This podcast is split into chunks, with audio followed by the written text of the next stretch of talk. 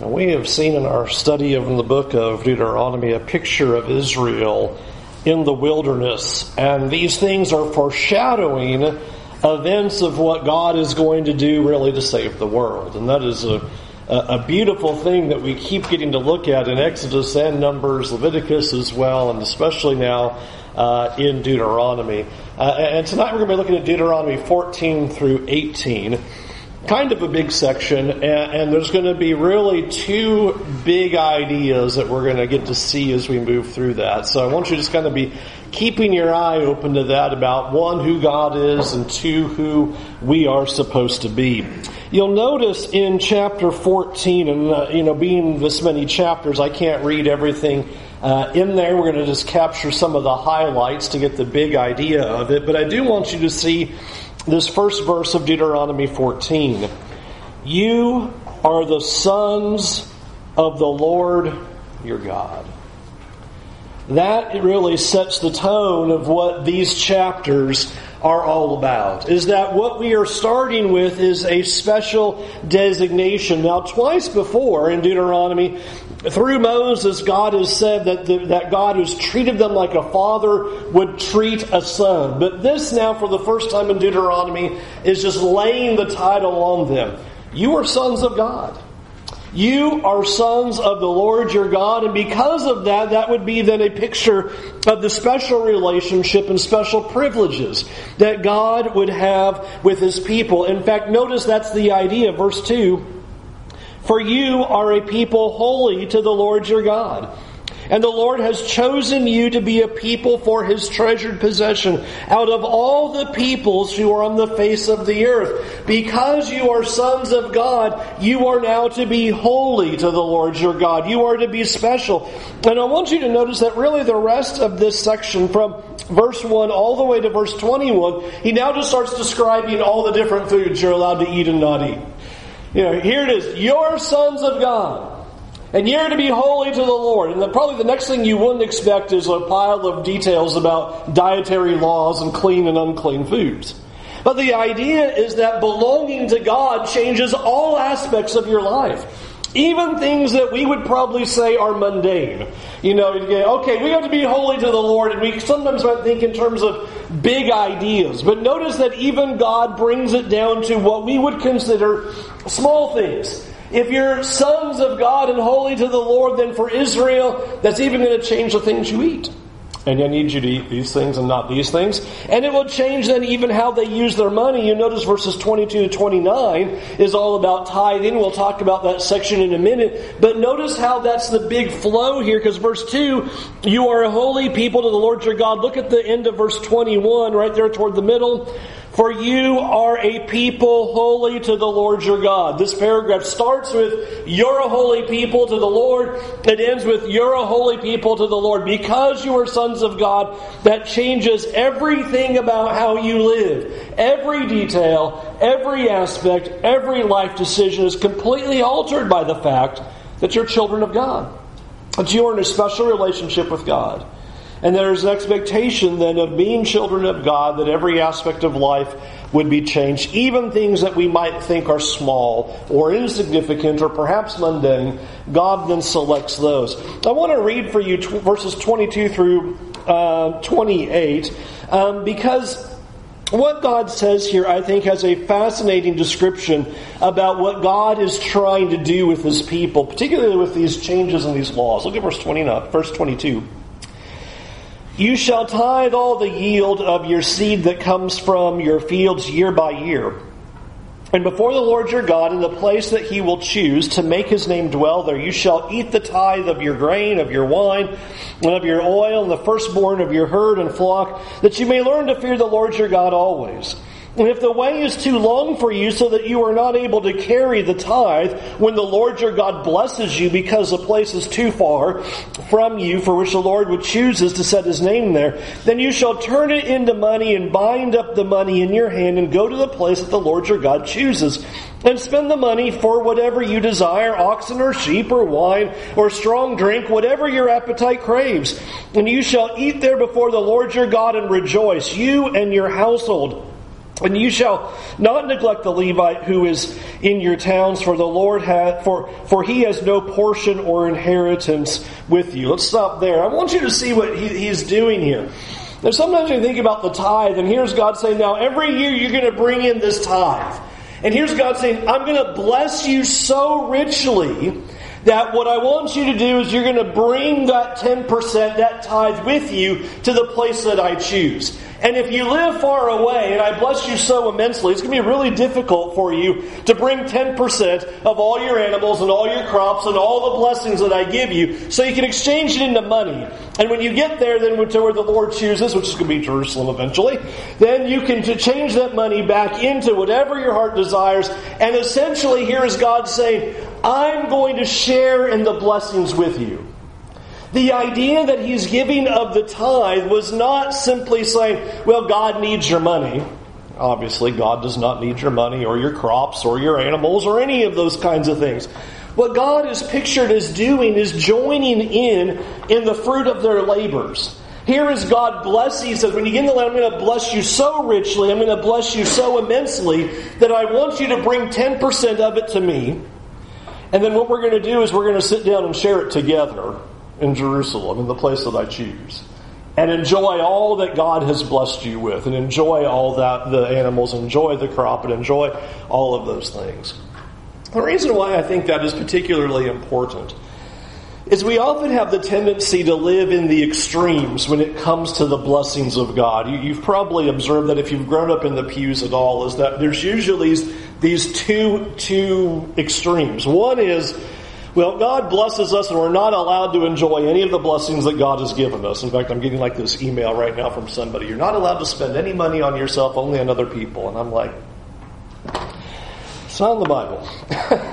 Here's God saying this aspect. I'm going to bless you so richly, and I want you to enjoy the blessings that I've given you. And sometimes we get this mentality that we're not allowed to enjoy the fruit of our labor, which then we come to Ecclesiastes and struggle when Solomon says, well, we need to eat, drink, and enjoy the fruit of your labor. you know, that's, that's why I've given you those things. Um, imagine if you, as parents, gave all these gifts to your children, and your children said, well, I can't use any of those things. That wouldn't be right of me to do that. You'd be like, what are you doing? I, I blessed you richly. I'm giving you these things. Use those things. But then the other extreme that we often tend to is, all right, well, I'm just going to use everything on me. and so, who cares about God? Who cares about spiritual things?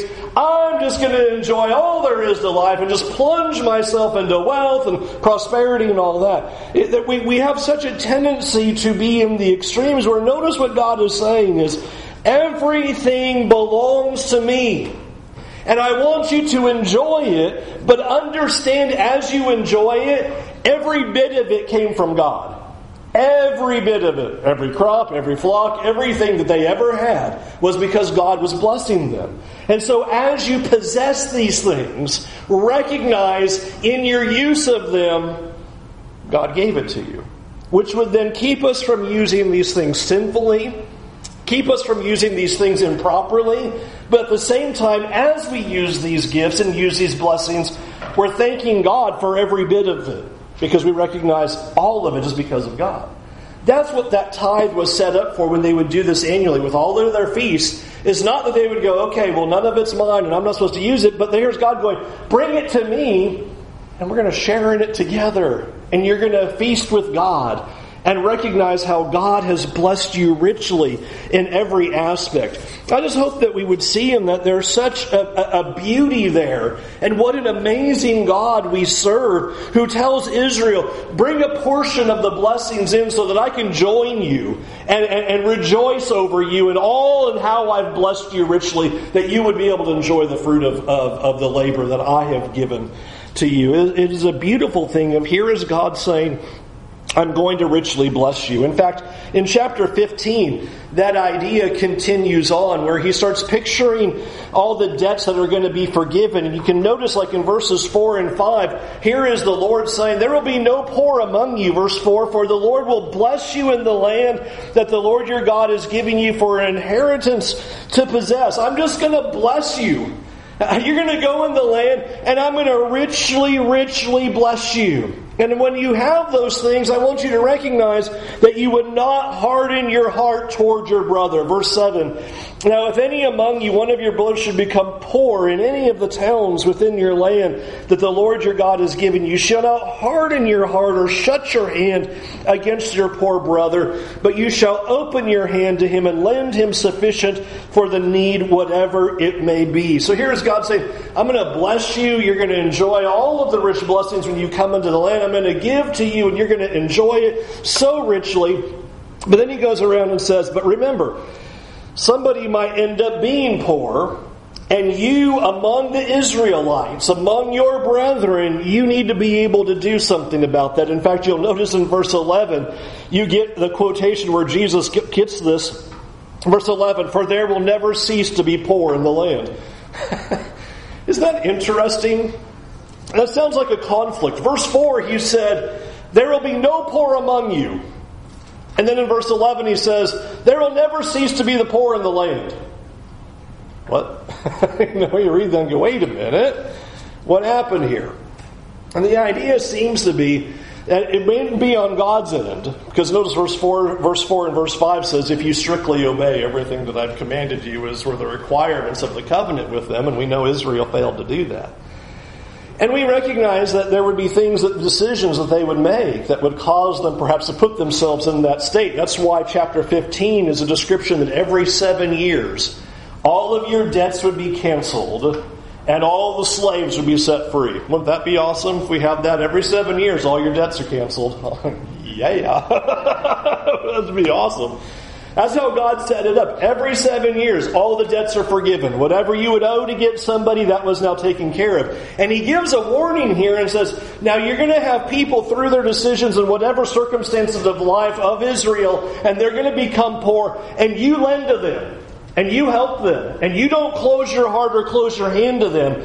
And I don't care if next year is when all the debts are released. I don't care if it's going to be six years, if it's going to be six months you need to still lend and still give and have an open heart.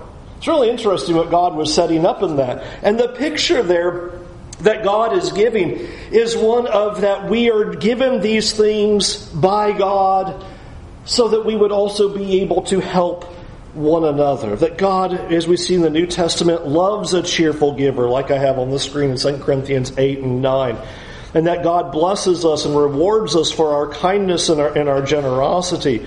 God has always desired for His people to be generous. And where would generosity come from except for the fact that you do what chapter 14 said? You understand that every bit of what you have comes from God. God gave it to you, and God has given it to you with a purpose that you would rejoice in the Lord with what you have, and that you would recognize that those who would be needy among us, that we would be able to help them. And so that's what God's system was for Israel. So he comes in and says, You don't withhold your hand from your poor brother, that you would do good by them, and you would not look down upon them. In fact, we won't have time to read all this, but you remember the Apostle Paul, as he speaks to the Ephesian elders, tells them in Acts 20, uh, and in verse 35, remember the words of our Lord Jesus, it's more blessed to give than receive. Proverbs 19 and verse 17, whoever is generous to the poor lends to God, and he will repay him for his deed. There's always been the call of God of generosity, recognizing that all of these things have come from him. That's what chapters 14 and 15 are centered around. You're a holy people, and that changes everything about how you look at life. It changes what you eat, it changes how you live, it changes how you use your money, it changes every aspect, it reaches into every part, not just simply how you worship. But every aspect of life is completely altered by that. Now, you'll notice that these next couple of chapters begin to describe what life should look like in the land. In chapter 16, he describes these three festivals that Israel was supposed to keep when they come into the land. Those first eight verses describe the Passover. And the Passover connects very closely to chapter 15 with the idea of being set free.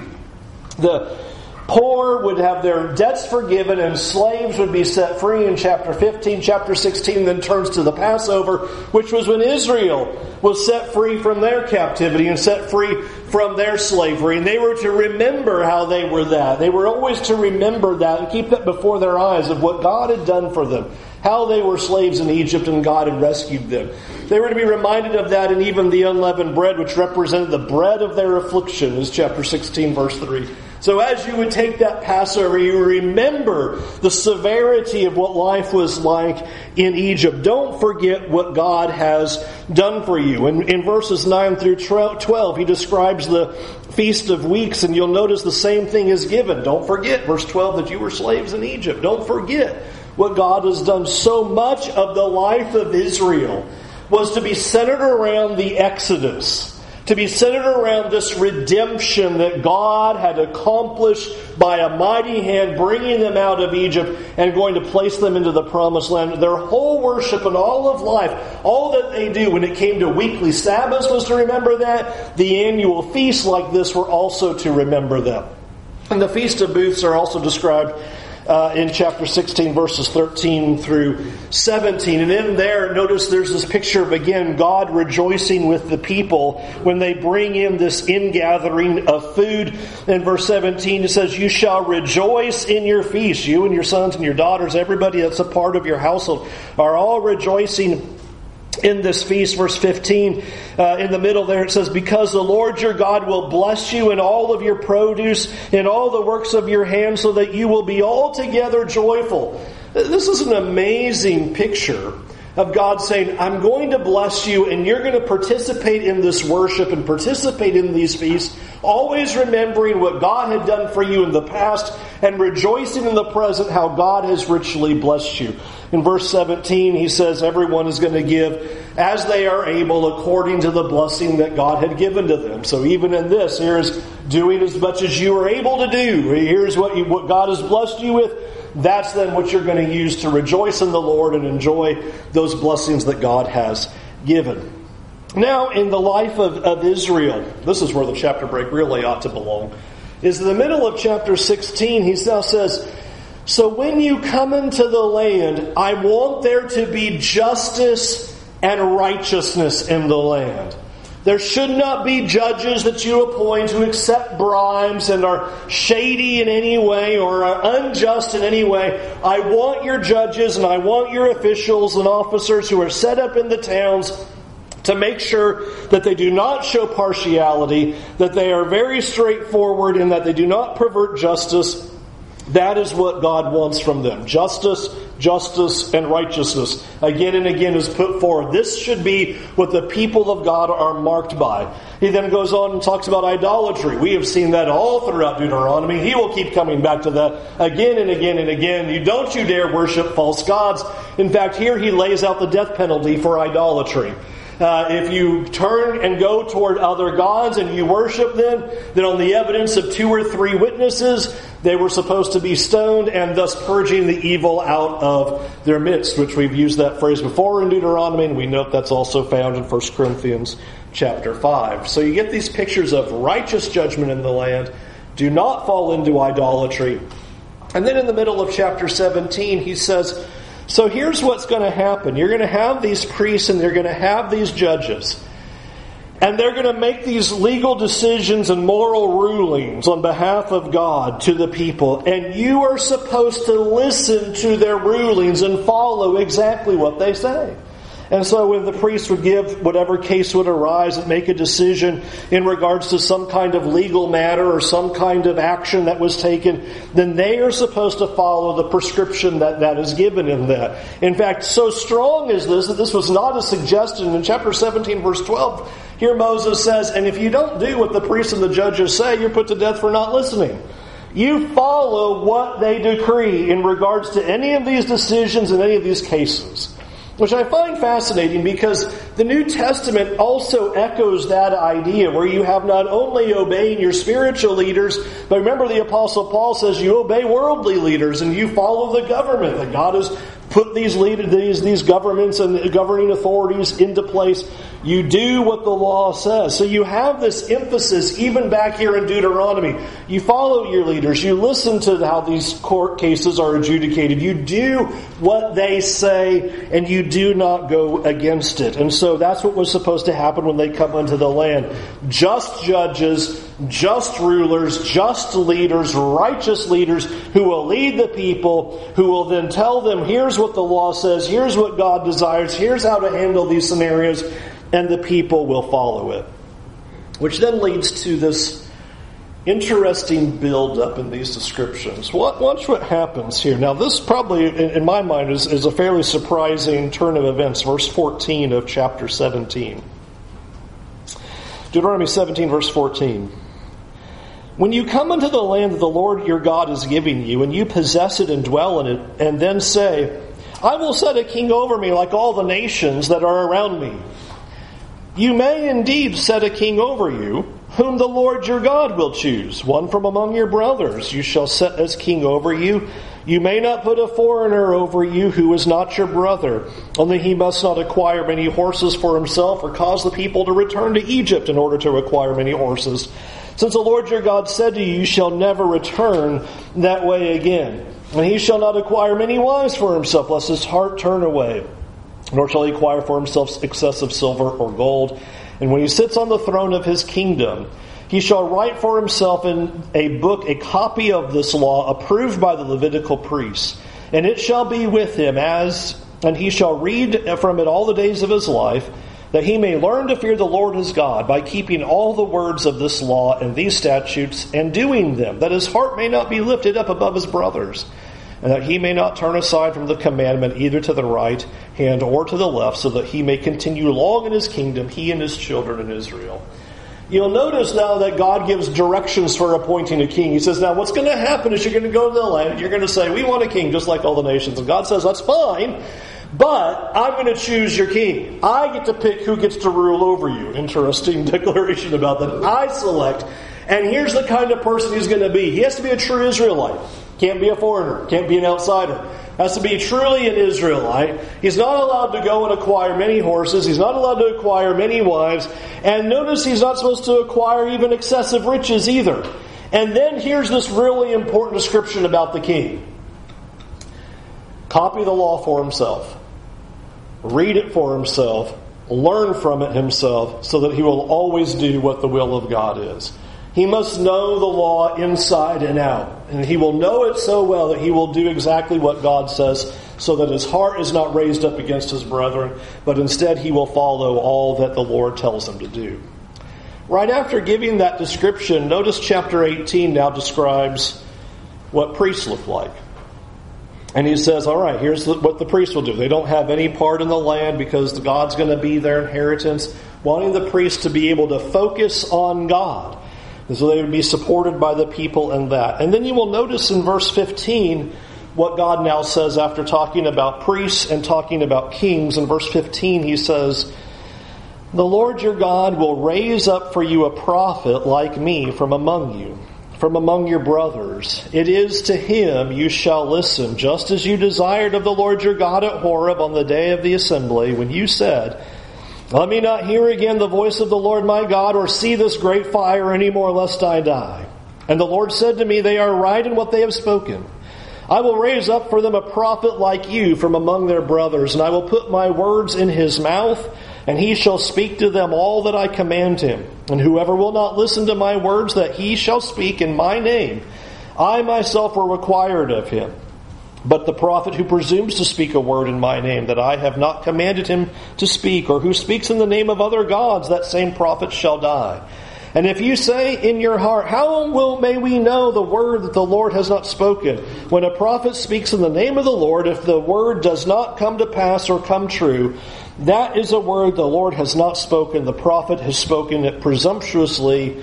You need not be afraid of him. So now we come to this kind of grand setting. And here is Moses saying, here's what's also going to happen when you come into the land. Is God is going to raise up another prophet, and he's going to be like me, and he's going to speak all of the Lord's commands to you, just as you asked for God to do. Because when we were at Horeb, remember the people said, Don't let God speak to us again. We can't handle that. And Moses said, and God said that was good, and so here I am, but God is going to raise up another. Which means that, like Moses, there was going to be another one who would arise who would be, if we're going to compare him to Moses and be just like him, then there is the expectation that this new prophet who arises is going to be able to be a mediator like Moses who's going to have access into the presence of the Lord like Moses, to be able to directly converse with the Lord like Moses is able to do, and have the spirit of prophecy to be, speak the very words of God. In essence, he's going to be a leader, he's going to be an intercessor, he's going to be a prophet, he's going to be just like Moses in every way. Now, you capture all that. What I want to do in the final minutes then is just kind of take a step back and just soak in what all of those chapters were doing first picture for us, those first couple of chapters, God's people are supposed to be holy. In being called children of God, which we have seen the beauty of that in Hebrews chapter 2. Hebrews chapter 2, here is God saying, Your sons, you have been called into sonship. You are on uh, this beautiful family plane with Jesus himself in the house of God. You are sons of God. And therefore, by being sons of God, there is a responsibility to holiness. And the idea of holiness should resonate in our minds this. Every aspect of life is different.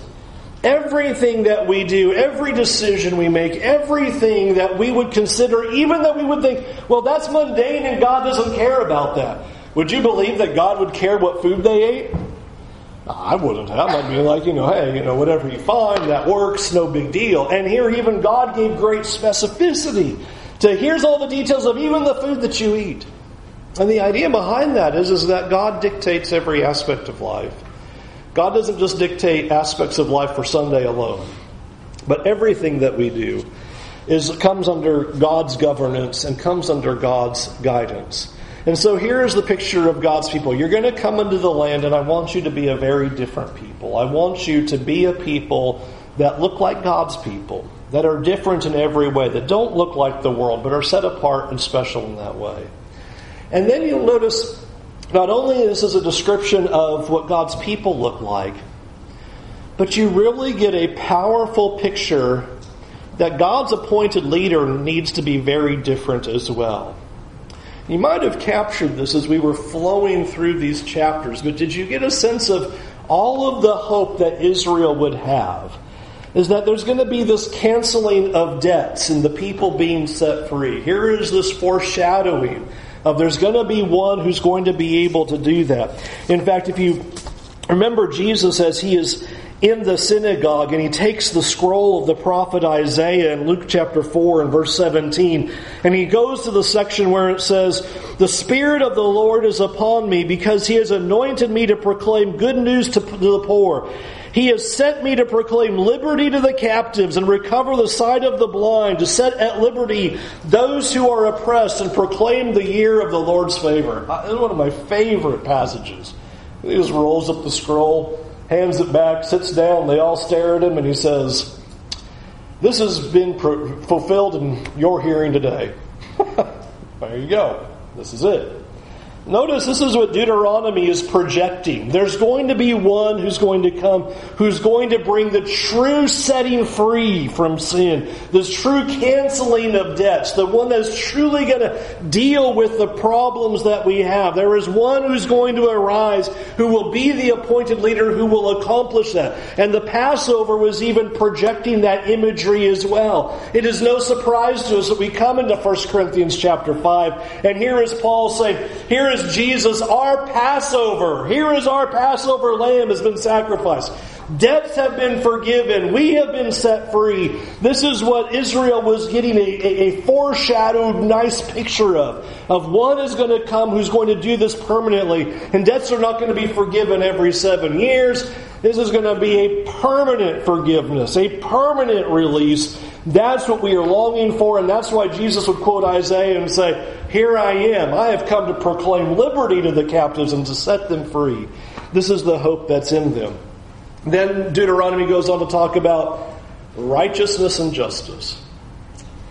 And this is what Isaiah speaks of over and over again that when Messiah comes, he is going to be one who will rule in righteousness and rule in justice.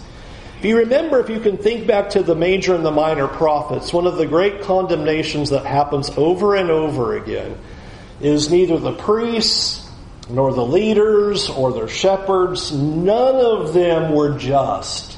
They did not act righteously. They did accept bribes. They did oppress the poor. They did wreck the downtrodden over and over again. Ezekiel gives some of the strongest pictures of that of here are the weak and you're shoving them aside and, and not allowing those sheep to enjoy justice and righteousness.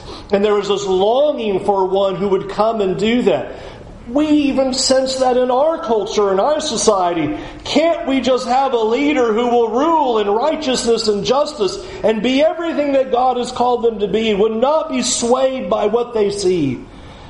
Well, that's what Isaiah was picturing. Isaiah 9 and verse 6 For to us a child is born, to us a son is given. The government will be on his shoulders, and his name shall be called Wonderful Counselor, Mighty God, Everlasting Father, Prince of Priests Prince of Peace.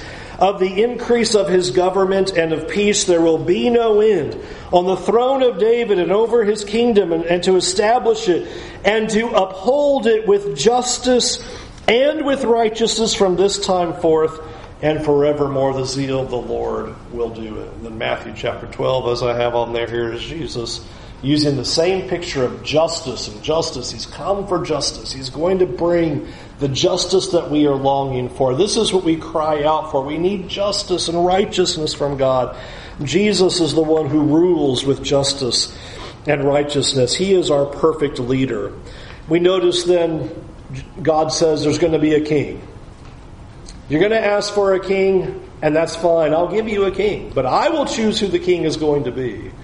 And that king then must know God's law perfectly and act as a humble king, not acquiring for himself of his personal desires of wives and all those things, but rather ruling on behalf of the people. We see this beautiful picture in Jesus as the prophets uh, predict and, prophesy of Jesus being the beautiful and perfect king for us. He is the priest that we need. We're, we're just about to cross into that section in Hebrews. Therefore, since we have a great high priest, this is Jesus fulfilling the priestly role of, of what we need as well. And then finally, as we end in Moses saying, and of all these things, there will be a prophet like me who's going to arise. What you are seeing from Deuteronomy 14 to Deuteronomy 18 is a picture of the ideal, the picture of what it is supposed to be, that we need one who is going to accomplish all this.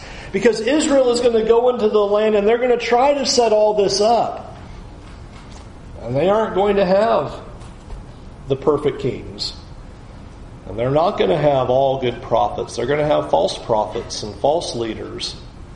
They're not going to have the priests that they need. They're going to be condemned for not teaching the people in the way that they ought to go.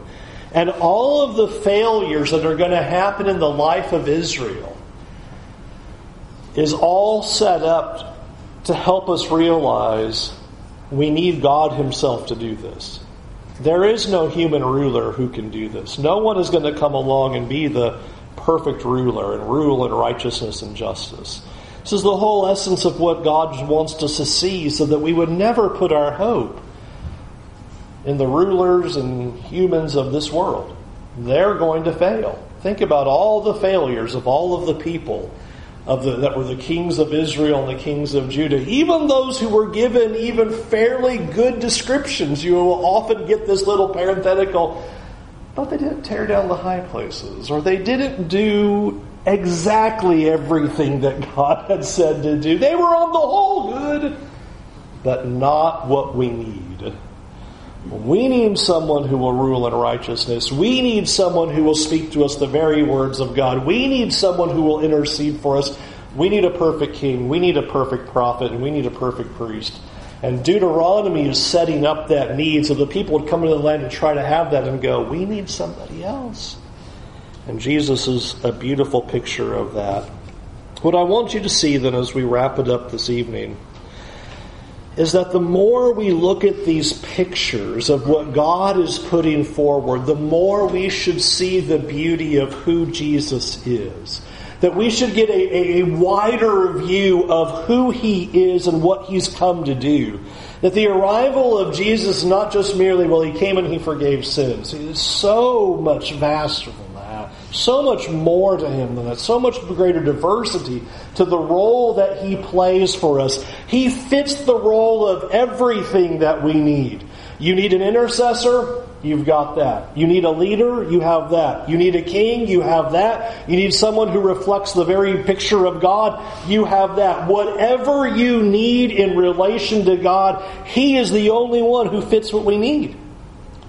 And it's so interesting to think about in the life of Israel all of the different people that would have filled all of the priest roles and all the different people who fulfill, tried to fill all the king roles and all the people who came along filling the prophet roles. And all of that showed there could be only one who could really do it. Only one who could really be the prophet that we need. In fact, to amplify as we wrap it up, that final paragraph, Moses says that a prophet like me will arise with one distinction. It is interesting that when we have studied Moses, we have seen a flawless leader until one particular moment that he is condemned. Even Moses can't do the task. And even Moses failed in accomplishing what we need to have a perfect prophet, a perfect priest, and a perfect king. As we go forward this week, just think about then what Jesus has accomplished because what he has done is greater than what anybody could ever do. How we often just put our hope in so many other people and other things. And what you need in this life is Jesus. What you need is His rules, His righteousness, His justice, His mercy, His grace, His forgiveness. He is the place where you will find all that you possibly could need. The moment we look anywhere else, all that we find are human failings the place to turn is Jesus. Will you come to him tonight? Turn away from your sins, be baptized for the forgiveness of your sins, and follow him faithfully. Won't you come and do that while we stand and